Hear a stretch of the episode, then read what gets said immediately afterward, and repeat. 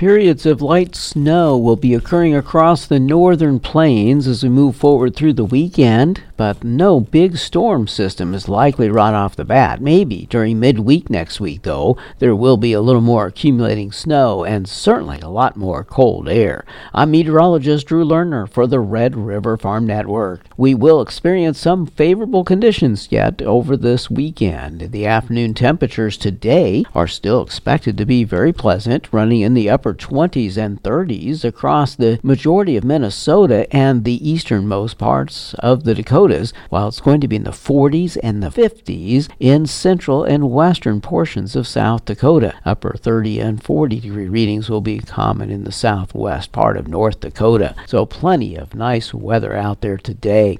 We do expect to see some additional precipitation coming along a little bit later in the forecast, but it looks like on Saturday we're still going to be looking at relatively good conditions. Upper 20s and 30s will occur across the region. We'll see a little bit of a pullback in the temperatures for the western areas, with temperatures only mostly in the 40s as we go through Saturday. Sunday will be a very similar day. We expect to see those temperatures again running mostly in the upper 20s and 30s across the majority of our region. There will be a couple of spots that may be a little bit cooler near the Canada border, and a few spots out around the Black Hills, once again, that will be in the 40s for another day. The coldest air will begin to push into the region as we get to Monday and Tuesday. You won't really notice the change on Monday much, but on Tuesday you certainly will. The afternoon temperatures Tuesday will be stuck in the single digits and teens across a big part of the region. The 40 degree temperatures that had been occurring this weekend across the southwest part of North Dakota and southwestern or western portions of South Dakota will likely be only confined to the 30s as we get into early next week.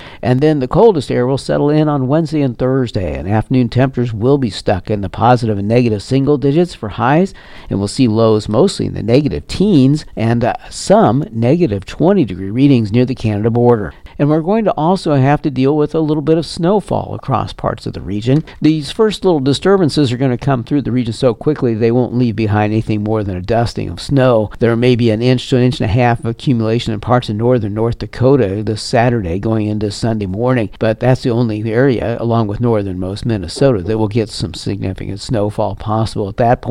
But there is another low pressure center that moves across the region on Monday and will produce uh, anywhere from a dusting upwards to two or three inches perhaps in a few spots, again, the greatest in the north. But the largest storm of the week will likely occur across Montana, South Dakota, southern North Dakota, and central and southern Minnesota as we get into Wednesday and Thursday. Several inches of snow will accumulate then, and strong wind speeds are likely to. For the Red River Farm Network, I'm meteorologist Drew Lerner.